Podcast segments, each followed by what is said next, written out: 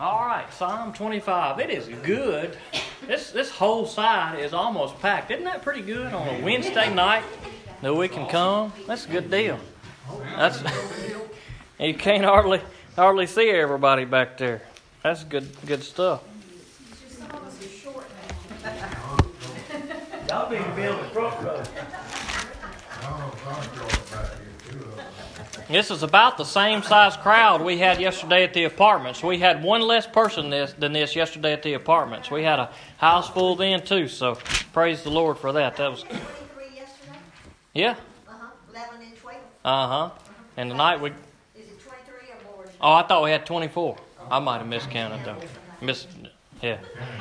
Well, we got a lot of people here. Praise the Lord. It don't matter. So it's good. All right. Psalm 25. Psalm 25. Now, this, this, this psalm may be familiar to some of you once we start reading it because it hadn't been that long ago that I did a little mini series on Psalm 25. We took, I think it was about five weeks on it, and just kind of broke it down into a few different little sections. That was that was back in April, so it may be kind of familiar. So we're not going to kind of go through and break down every verse since we it's kind of fresh when we did that. You can find that sermon online if you want to listen to those that series from when we did that. Uh, but we're going to read through the whole thing, and then we're just going to kind of focus on these first few verses of this psalm tonight. So let's read through Psalm 25, starting in verse 1. Lord, I turn to you. My God, I trust in you. Do not let me be disgraced, and do not let my enemies gloat over me. No one who waits for you will be disgraced. Those who act treacherously without cause will be disgraced. Make your ways known to me, Lord. Teach me your paths. Guide me in your truth and teach me, for you are the God of my salvation. I wait for you all day long. Remember, Lord, your compassion and your faithful love, for they have existed from antiquity. Do not remember the sins of my youth, or my acts of rebellion in keeping with your faithful love. Remember me because of your goodness, Lord. The Lord is good and upright. Therefore, he shows sinners the way. He leads the humble in what is right and teaches them his way. All the Lord's ways show faithful love and truth to those who keep his covenant and decrees. Because of your name, Yahweh, forgive my sin, for it is great. Who is the man who fears the Lord? He will show him the way he should choose. He will live a good life, and his descendants will inherit the land. The secret counsel of the Lord is for those who fear him, and he reveals his covenant to them. My eyes are always on the Lord, for he will pull my feet out of the net. Turn to me and be gracious to me, for I am alone and afflicted. The distresses of my heart increase. Bring me out of my sufferings. Consider my affliction and trouble, and take away all my sins. Consider my enemies. They are numerous, and they hate me violently. Guard me and deliver me. Do not let me be put to shame, for I take refuge in you. May integrity and what is right watch over me, for I wait for you. God, redeem Israel from all its distress. Let's pray. God, we come to you tonight, and I pray that you help these words to speak to us, God. I pray that you would help us to, to wait on you. God, help us to, to do that. God, there may be some in here that are just in some situations where they're struggling with something, and, and God, our temptation, our, our, our, our human nature is, is we want to be in control, we want to do it, God, but but help us to have the heart of, of David here. Help us to have the heart of this psalm, and, and God, just wait for you. And I ask these things in Jesus' name I pray it. Amen. Have you ever wanted something really good before, but you had to wait for it?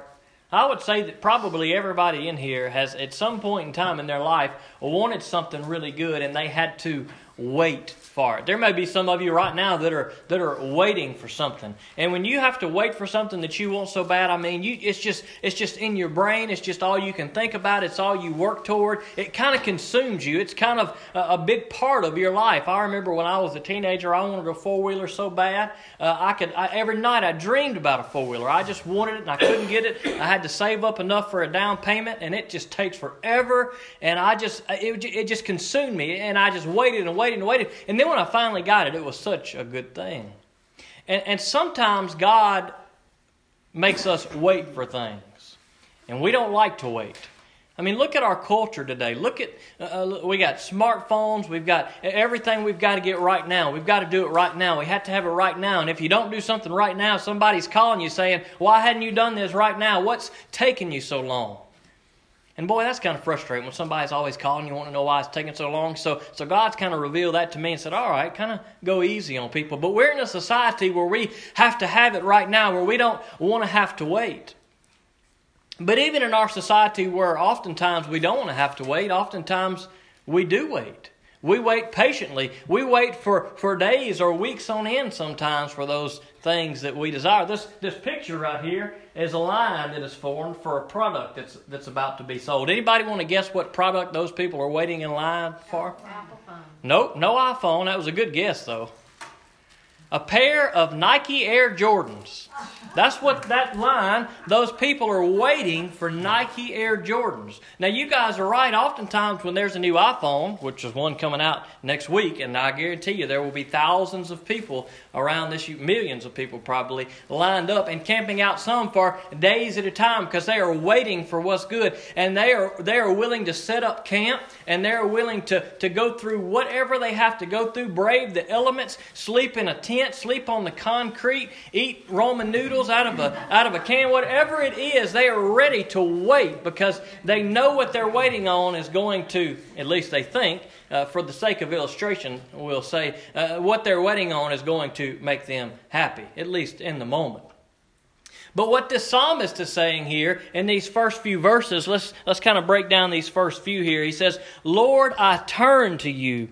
My God, I trust in you. Do not let me be disgraced. Do not let my enemies gloat over me. No one who waits on you will be disgraced. Now that's good stuff right there.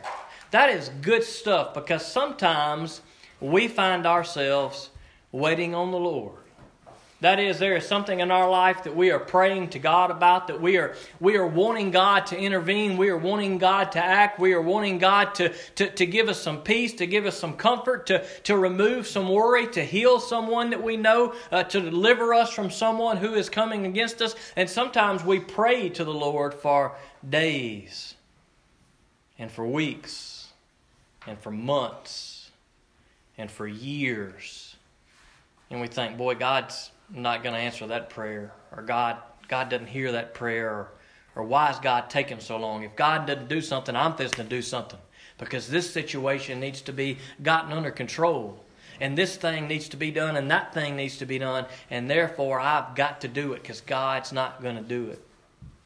But the psalmist here said, Look, I don't care what my situation is, Lord. I don't care who what enemies are coming against me. I don't care what's going on with me or my family or my situations or whatever it is. He said, "Lord, I trust in you and I am going to wait for you because those who wait for the Lord will not be disgraced." That's encouraging. I don't know about you guys, but that is very encouraging to me to know that I don't have to worry about doing things my way and in my time. If I wait on the Lord, it is going to work out for the good.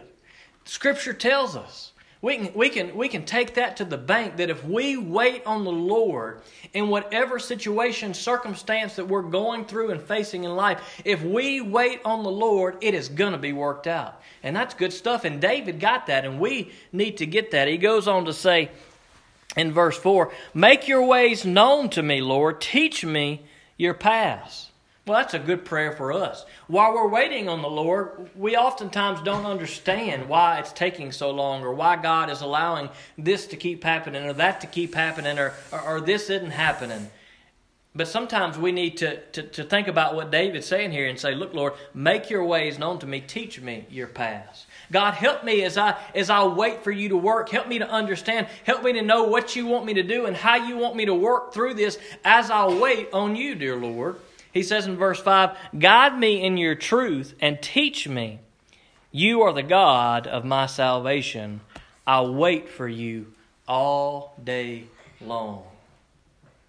David says here, Teach me, Lord. David knew that there was still something that was yet to be learned. He, he knew that he still needed some guidance from the Lord. He knew that he still needed the Lord to speak into his life and to work into his life. And he didn't care how long it took. He said, Look, God, whatever my situation is, I trust in you, and I'm going to wait on you all day long. And sometimes as Christians, we have to do that. Sometimes as Christians, we have to set up camp. Just like these these crazy people, and I'm one of them. I've done it before. These crazy people that set up camp, waiting on something to come out. Sometimes, as Christians, spiritually, we need to set up camp.